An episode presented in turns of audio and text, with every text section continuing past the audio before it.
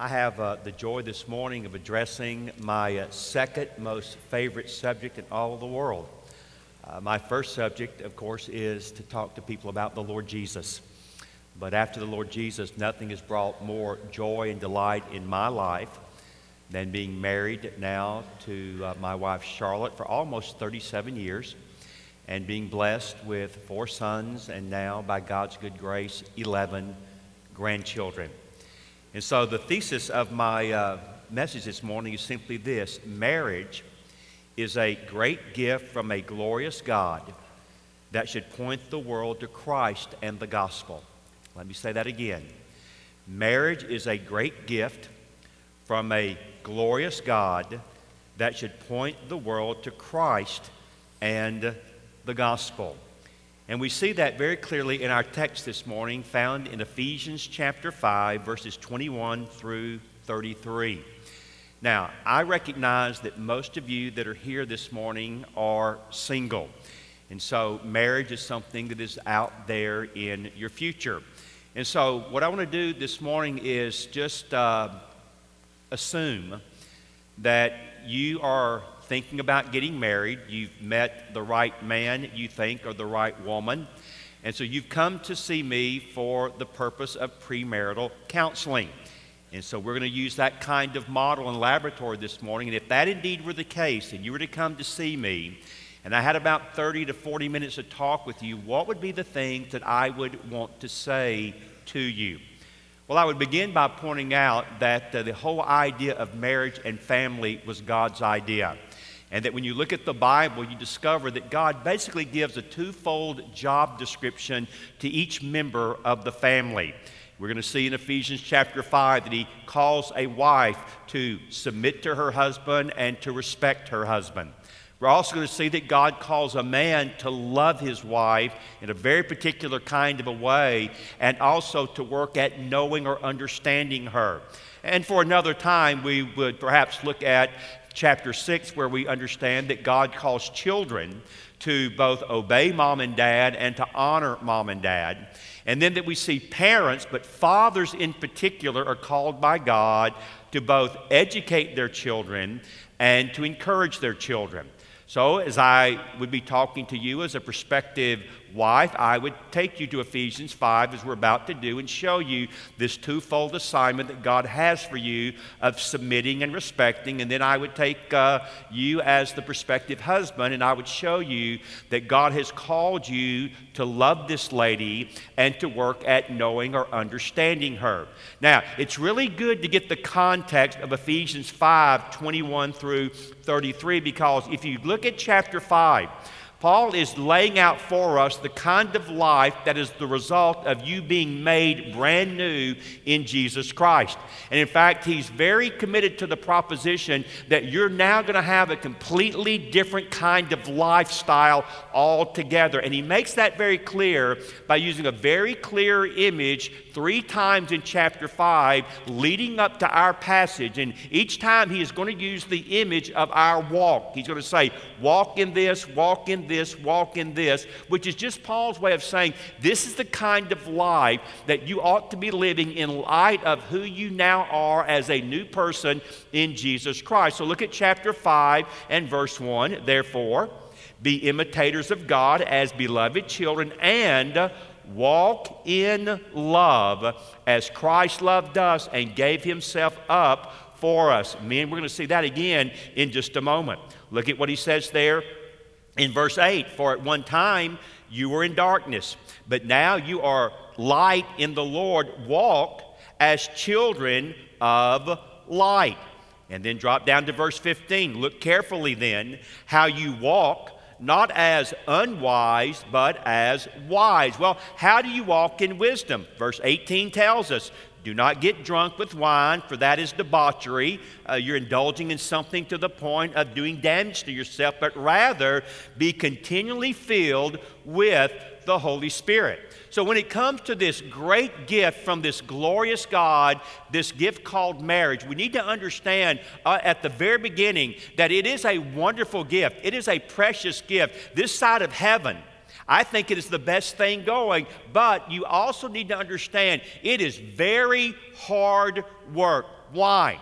because you've got two sinners who have come together now in very close proximity and they're trying to figure out how to navigate and how to live life together. So it's crucial that you walk in love. It's crucial that you walk as a child of light. It's crucial that you walk as a wise person, not an unwise person. It is absolutely essential that you would be filled continually with the Holy Spirit. And so, laying that then as a contextual foundation Paul then can be, begin to move into the specifics of what it looks like, first of all, for a wife who is spirit filled, and then for a husband who is spirit filled. And so look at what he says there in verse 21 submitting then to one another out of reverence for Christ. Let me stop right there and point out that God calls every member of the family to have an attitude and a disposition of submission to authority and to submission to one another. Now, what he's going to show us is what this looks like in the life of a wife, what this looks like in the life of a husband, what this looks like in the life of a child, what this looks like in the life of a parent. So, what does this look like, first of all, for the ladies when it comes to this issue of being submissive to one another? Well, verse 22 Wives, submit to your own husbands. Notice it doesn't say every man, it says to your husband, and here's the key phrase, ladies, as to the Lord. Now, why would he call a woman? to be in a yielded or submissive relationship in marriage. And here's the rationale for the husband is the head of the wife, even as Christ is the head of the church, his body and is himself its Savior. So, as the church submits to Christ, so also wives should submit in everything to their husbands. Now, let's unwrap this. I understand, uh, I, I'm not out to lunch on this. I understand that the idea of submission is not a popular idea in our day and time, in our particular age. But the fact the matter is, guys and gals, it's never been a popular idea. None of us is naturally inclined to be submissive. Uh, we want what we want. Uh, we want it in the way that we want it. We want it when we want it, and we're not naturally inclined to be submissive. Furthermore, we have been deceived by a world that helps us to think wrongly in this area because we think that submissiveness equals inferiority. And yet, nothing could be further from the truth, and I can demonstrate that to you by the most cardinal, essential doctrine of the Christian faith, and that is the doctrine of the Trinity. If you are orthodox when it comes to your understanding of the Trinity, you understand that we worship only one God, but this God exists and has revealed himself as Father, Son, and Holy Spirit. Furthermore, we believe Whatever it is that makes God God, God the Father is all of that, God the Son is all of that, God the Holy Spirit is all of that. So when it comes to God the Son, he is just as much God as is the Father and as is the Spirit. He is equal to God in his essence. How do we know that? Well, Jesus said in John's Gospel, If you've seen me, you've seen the Father. He said in John's Gospel, the Father and I are one. He says in John's Gospel, declaring himself to be the great I am of Exodus chapter 3, before Abraham was, I am. So Jesus Christ makes a clear declaration when you're looking at me, you are looking at God. He is equal in essence to his Father. But now let me ask you a very important question Is God the Son submissive in his assignment? To the Father?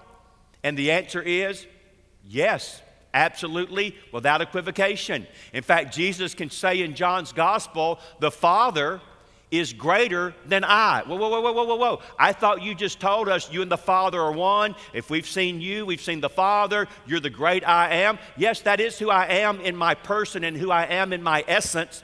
But in my assignment to save men and women and boys and girls from their sin, the Father's greater than I. He also says in John's Gospel, I only do that which the Father shows me. So, what we need to understand is all human beings are equal in essence as image bearers of God. But in this wonderful gift called marriage, God calls a woman to yield in her will. And notice again what it says there in verse 22 as to the Lord. In other words, when a woman, when a wife is yielding in her will to the leadership and the direction of her husband, she is actually yielding to the Lord Jesus Christ and she is rendering to him an act of worship through her submission. Now, he says there in verse 24, as the church submits to Christ, so also wives should submit in everything to their husbands. Let me address that very quickly because there's a lot of confusion out there. Do I believe the word everything in verse 24 means everything without qualification or exception? And the answer to that question is no, I don't. So you say, oh, so you think there are some loopholes when it comes to this submission thing in marriage? Well, I would not call them loopholes, but I would say this if in your marriage you have a husband who asks you to do things, and by the way, this should impact the way you date right now as well. If you have someone in your relationship that encourages you to do things that are illegal, immoral, unethical, or unbiblical, then in marriage you have to say, you know, sweetheart, I love you. I want to honor you. I want to submit to you. But I have a master who is more important than you. I have a Lord who usurps your authority. In fact, to put it in my wife's words, she has often said, if Danny were to ever ask me to do something that would dishonor Jesus, I'm going to say no because my first allegiance is not to Danny, my first allegiance is to Jesus. And therefore, if it's illegal or immoral, unethical or unbiblical, then you've got to say no. And if you're in a dating relationship and you have a, a, a man that is asking you to do things in those particular categories uh, as quickly as you can, you kick his sorry tail to the curb and you go find you another man in Jesus' name, of course. That's what you need to make sure that you go and do because he's a scum sucking dog and you don't need him in your life. I hope that's clear, okay? So, now, let me raise this issue and I'll move on. In marriage, does being submissive mean that you allow yourself to continue in an abusive relationship where you feel that you and perhaps the children that God will give most of you someday are in danger? No, it does not. Now, let me put my cards on the table. I have never in my entire life and in my entire ministry, almost 40 years now, I've never counseled anyone to get a divorce. I never have. I believe that Malachi 2 is true, that God hates divorce. And I believe that our God is a God who can take broken lives and broken marriages and put them back together. He is the great God of reconciliation. So I always hold out for hope when it comes to reconciliation. But I have counseled people to separate. 1 Corinthians 7 says that is legitimate and allowed. But I've also counseled women in particular to take out a warrant and have an abusive spouse arrested. So, does being submissive mean you allow yourself to be in a situation where you are physically being abused? No, it does not mean that at all. But outside of those particular categories, God says, You want to honor me as a godly wife, then you yield to your husband, you submit to your husband. And then look at what he says in verse 33 at the end and let the wife see that she respects her husband, that she honors her husband, that she admires her husband. Now, I'm like everybody else, I think, for the most part, in this area. I like to be liked, okay? I, I don't have some kind of death wish or some type of morbid personality that, that goes around not giving a flip about what anybody thinks. I'm like most normal people. I like to be liked. I hope that you, after I'm finished in a few moments, say, I liked his teaching. I was blessed by it. I was encouraged by it. He taught me some things. I hope that you like me. I'm just like everybody else. But there is a sense in which I don't give a rip what any of you think about me. I don't care. As long as I know that my wife, Charlotte, loves me, believes in me, and that she is proud of me. I cannot explain it, but all I can say to you, and most every man is just like me, outside of Jesus, what my wife thinks about me matters to me more than anybody else. You see, you might not like me because you don't know me. if she doesn't like me, it is because she knows me. And therefore, there's something about her love, her respect, her admiration that on the inside builds me up in a good way that cannot take place by any other means this side of heaven. And so, ladies, there's the biblical foundation that God lays for you in terms of how you relate in marriage. You're going to submit to Him, you're going to admire Him. Now, let me give you uh, one area in particular I think that you can begin to think about that will, uh, that, that's very practical, that will go a long ways in your relationship. Uh, most all of you have heard the colloquial saying, in the home, if mama ain't happy, what? Ain't nobody going to be happy. Now, ladies, that may not be fair, but it's true. It is absolutely true. I mean, you really are what I call the thermostat of the house. And when your personal thermostat goes up to about 80 or 85 or 90 or, God forbid, 95 or 100, it's not just hot for you. No, no, no, no. It is hot for everybody. But when that puppy gets back over to about 75 or, or 70 or praise Jesus, 65, then it's cool for everybody. Now, I want to be fair before I, I, I kind of get in your business for just a moment. I've been married for almost 37 years. And I married me a good woman, a godly woman. I mean, I got a gal that loves Jesus. But I've discovered in life, and you will as well, guys, that even godly women who love Jesus can have a bad day, okay? Godly women, a good woman. I mean, she loves Jesus. She can still have a bad day. Now, my poor wife, I don't know why God did this to her, but my poor wife was condemned to live in a male dormitory with five males for over 20 years me and four sons. I mean, I came home one day, true story. Came home one day, she met me at the front door, and I mean, she had that look on her face, and she simply said, I'll tell you something. Boys will do things a dog won't do. I still don't know to this day what they did. I don't want to know. And so I just accepted it. But, but, but I'll tell you this too one woman can handle five men too. We learned that as well. And so when our boys were growing up, we had a thing. And the thing was, if mama was having one of those bad days, we would say, Mama has got that look in her eye. And that was our way of warning one another just kind of be careful, just kind of stay out of her way. Well, came home one day, true story. All four boys met me at the front door and they said, Daddy, stop, stop right there. We need to talk. And Timothy, our youngest, the verbal one, said, uh, the looks back and it's back big time, and you need to go in there and do something. Okay, all right. Y'all stay out here. Let me go in. Let me just kind of check out the, the temperature of the room. And so I went into the house, and there she was in the kitchen. Uh, she was working at the sink. And even though I could not even see her face, by the way she was conducting business in that kitchen, I could tell, yeah, she's, she's got the look, and it's, it's here big time. So I quietly slipped back out of the house. Oh, yeah. I learned a few things over the years.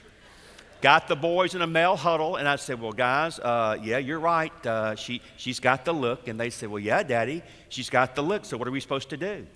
And I said, Well, guys, uh, here's Dad's counsel every man for himself. I said, I, I, I've seen this look before, and it basically says I need to be left alone for a couple of hours, so I'm, I'm going to leave her alone. I suggest you leave her alone. And if you cross her path and get in trouble, don't call me because I am not coming. We are all on our own. But now, ladies, listen to me. If you read the Proverbs, you will discover that the Bible says, inspired by God, that a man in marriage would rather live in the desert, in the attic, or on the roof than with a the King James said it so well a contentious woman. You say, well, what does that mean? It means she gripes and she nags and she whines. And men just really don't like being around griping, nagging, whiny women. They just don't. I mean, it just it's wearysomeness to our bones, okay? And it's just something we don't do well with. And so you, you might say, well, what does a man do if he has a woman like that? Uh, it's very simple. It's called fight or flight fight or flight. Now, let me unwrap that very quickly. Some men fight their wives. Now, most don't. Most men don't hit their wives. In fact, we know from research that spousal abuse is twice as common among cohabitors as it is the married. So, most married men do not physically hit or fight their wives. So, if they don't fight you um, physically, they might fight you verbally. But they won't do that very long either. You say, well, why not? Because we lose. We lose. We, we can't whoop y'all in a verbal battle. You say, why not? Well, it's really quite simple, and this is documented research from sociologists. We now know from extensive research that the average male can communicate or generate about eight to 10,000 words a day. That's what the average male is capable of putting together in a normal day. But the average female, are you ready? 20 to 25,000 words a day, with gust up to 50. And I, now, I, I am playing about the gust, but I think it's still probably true. But anyway, here's the deal, ladies. You are verbal animals. God wired you that way. You communicate so much better than we do. And so when it comes to this area of a home, if it's a nagging, griping, whiny context or atmosphere, he's just not going to want to hang around. Now, some men walk out of their marriages. Some men stay married, but they still walk away. They become workaholics. Or they become that guy that's always involved in extra, the thousand extracurricular activities. Maybe he's always playing, you know, softball or playing basketball or playing flag football, or maybe like some of you guys, you like to go hunt and fish. Uh, I still haven't ever figured that one out. You know, this whole deer hunting thing, I don't get that. I mean, why in the world would you prefer to be up in a tree at 5 o'clock in the morning, freezing your tail off, trying to kill Bambi, when you could be back home in a nice warm bed hugging your woman. That's a no brainer as far as I'm concerned. So I'll just leave that for what it is. But the fact of the matter is, ladies, as you respect him, admire him, and yield to him, you providing a home that is a place of rest, rejuvenation, is so crucial to loving him in a good, healthy way. Now, let me talk to the men because Paul actually spends a lot more time talking to the men than he does the ladies, and he lays out a beautiful theology of what it means for a man to rightly love a woman. Look at it, I'm going to walk you through it very quickly. First of all, he says, beginning in verse 25, you are to love your wife sacrificially. Husbands, love your wives. How, Paul? As Christ loved the church and gave himself up for her. Isn't it amazing that Paul grounds his theology of marriage in the atonement and basically says to men, You want to know how to love your wife? We just sung about it magnificently. You look to the cross, you reflect upon how God in Christ has loved you, and then you go and love this lady in exactly the same kind of a way. By the way, that word love is a verb. It's an imperative, it's a word of command, it's in the present tense. So Paul commands us to continually love our wives in exactly the same way we have been loved by Christ when he died in our place and bore in our stead the wrath and judgment of God. Now, every now and then a man will say to me, Well, Danny, I don't understand. How, how, can God command me to have a particular kind of emotion? And I will respond because the love that Paul is talking about here in verse 25 is not an emotional love, it is a volitional love.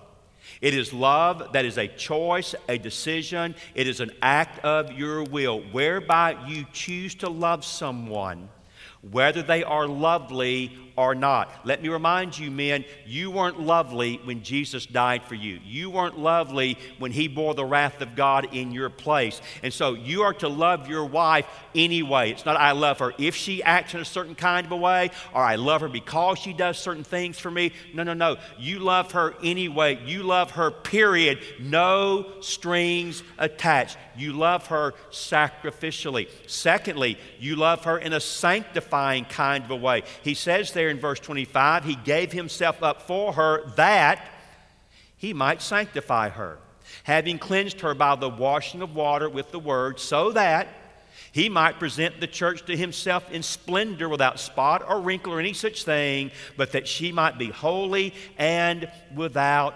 blemish. Now you say, Danny, I understand how that works, I think, with Christ and the church, but how does that work in marriage? Well, let me even apply it to dating. Let me raise a question. You're here this morning and maybe you're dating and getting more serious and even thinking about marriage. All right, let me ask you a question, guys. Because this young lady is dating you, are you enabling her and encouraging her and empowering her to become more like Jesus? In other words, is she growing spiritually in your relationship because of the way you're loving her and leading her? Because you see, this idea of sanctifying simply means to grow in Christ likeness. So, a great question for you to ask, and for you to ask as well, ladies, is because of my relationship with Him, is He helping me and encouraging me and enabling me to grow to be more like Christ? Or is it actually I'm headed the other way? Are there things taking place in our dating relationship that is not drawing me closer to Christ, but actually driving me away from Christ. Now, again, the burden in this text, boys, is on you.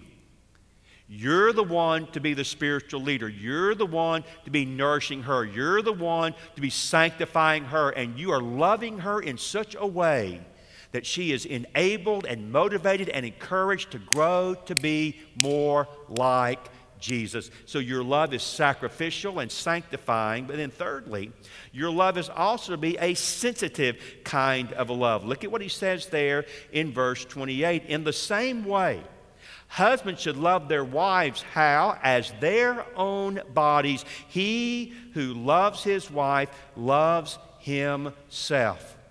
Paul's argument is something like this You take care of you, you pay attention to you. You know when you're having a good day or a bad day. You know what blesses you and what doesn't. And so, in the same way, you should be sensitive to what is going on in the life of this lady that God has put to your side. I like to use this analogy. God is calling a husband to have what I call a marital radar system. A marital radar system and you're sending out signals and you're picking up signals and getting them back so that you can uh, uh, figure out and even get in tune with what's going on here. How is she feeling? What is she thinking? Good day, bad day, happy girl, unhappy girl. Now, I, I, will confess to you all, all, all of us as men have the equipment to have this marital radar system, but mine was like super underdeveloped when we first got married. First of all, we were young, 21 and 19.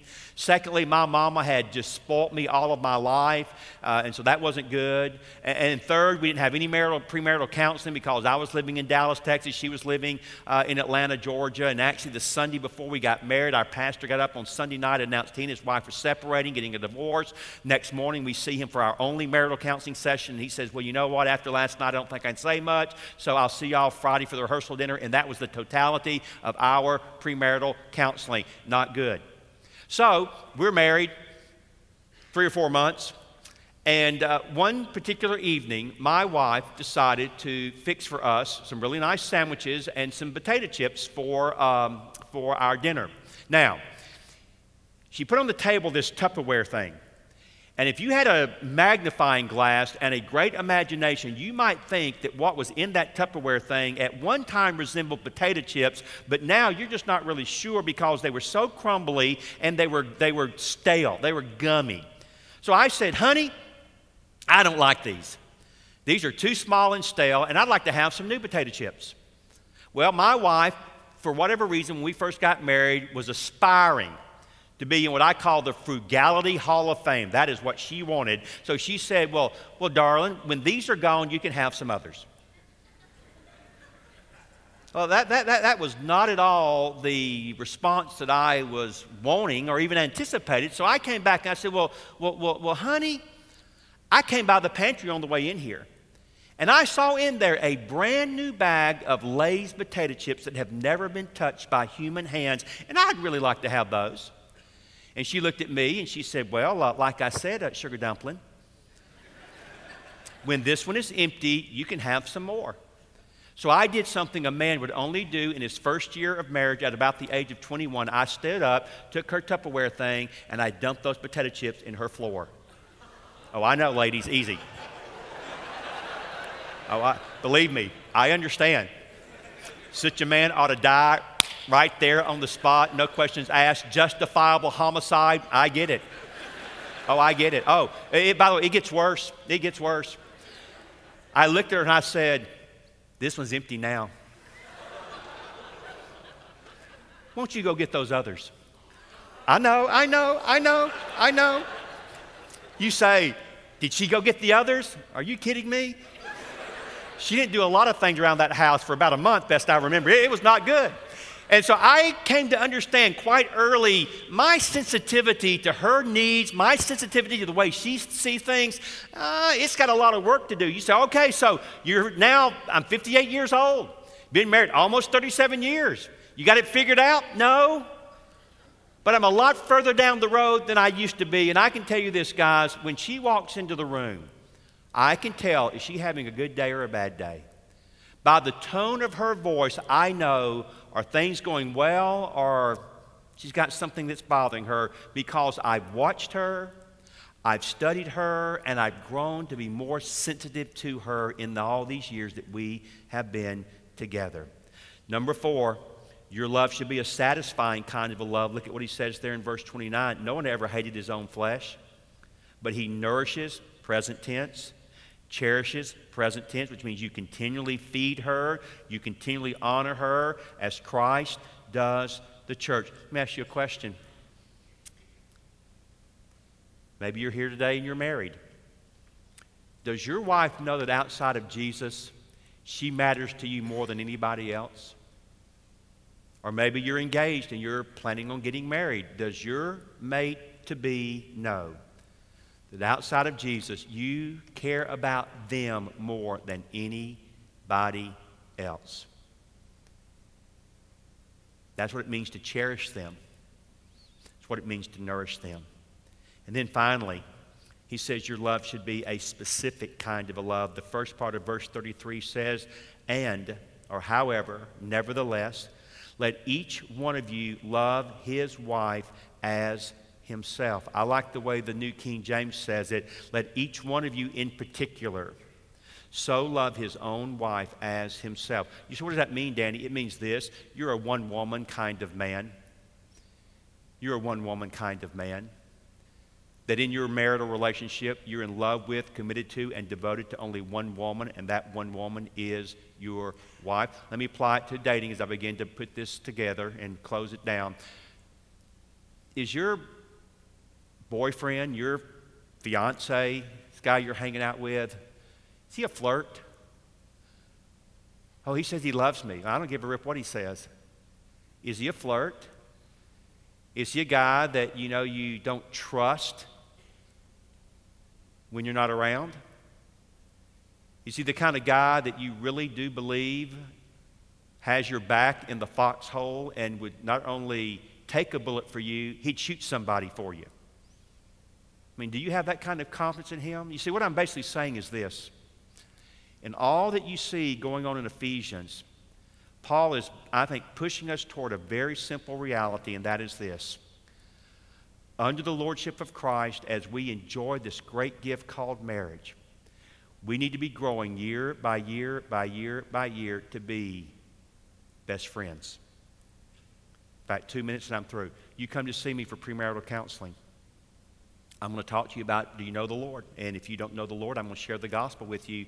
And I, by the way, I will not marry unbelievers and I will not marry a Christian to a non Christian.